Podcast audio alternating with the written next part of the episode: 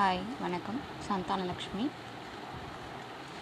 பலனை எதிர்பார்க்கலாமா? எந்த ஆக்ஷனுக்கும் நான்கு வகையான முடிவுகள் மட்டுமே உண்டு என்பதை ஏற்கனவே பார்த்தோம்.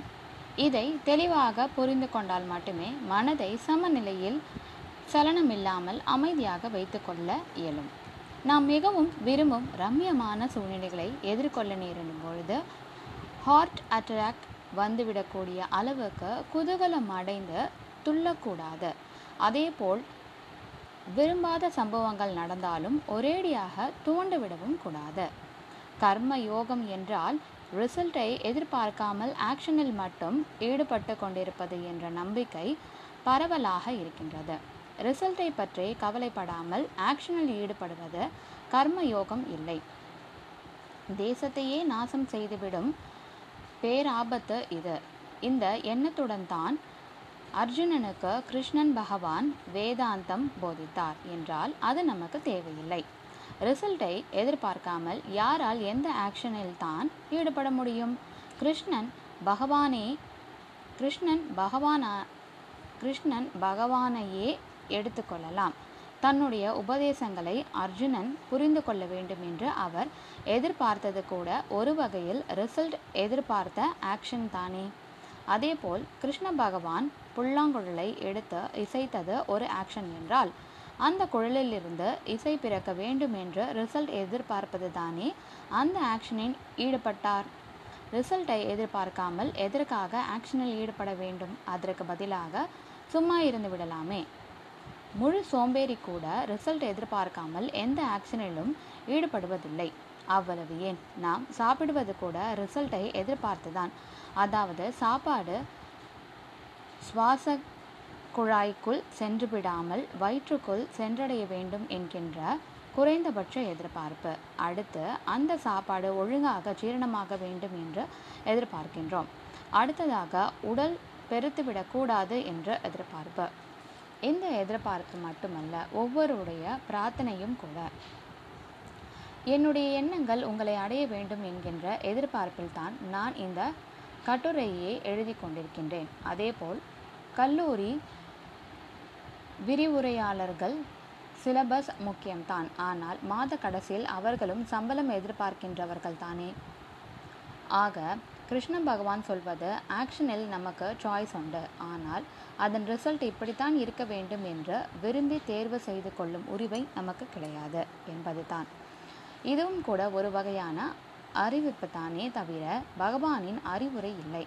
ரிசல்ட்டை எதிர்பார்க்க கூடாது என்று சொன்னால் அது அறிவுரை.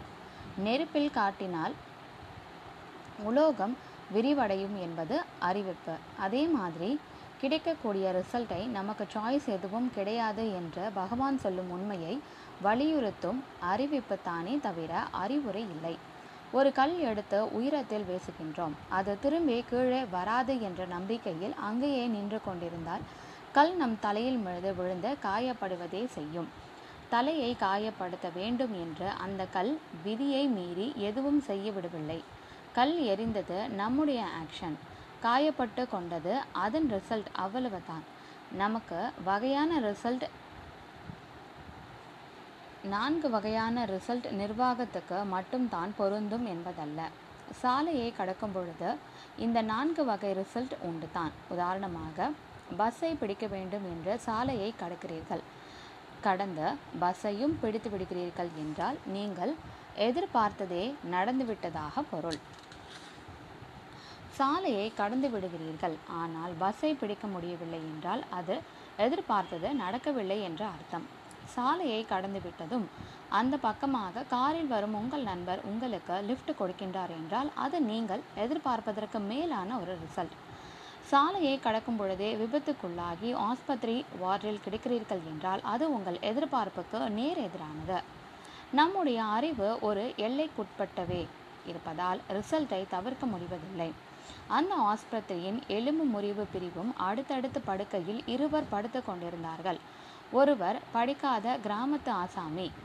இவர் மரத்தின் மீது ஏறி கிளைகளை வெட்டும் பொழுது தவறி கீழே விழுந்து எலும்பு முறிவு ஏற்பட்டு இப்பொழுது படுக்கையில் இன்னொருவர் கல்லூரி பேராசிரியர் ஒரு ஒரு ஞாயிறு அன்று மரத்தின் மீது சிக்கி கொண்டு விட்டு சிக்கி கொண்டு விட்டு டெலிஃபோன் ஒயர்களை சரிப்படுத்தி மரத்தின் மீது ஏறினார் இவர். ஆனால் கீழே விழுந்த சில எலும்புகளை முறித்து விட்டு கொண்டார். இவருக்கும் என்ன வித்தியாசம்?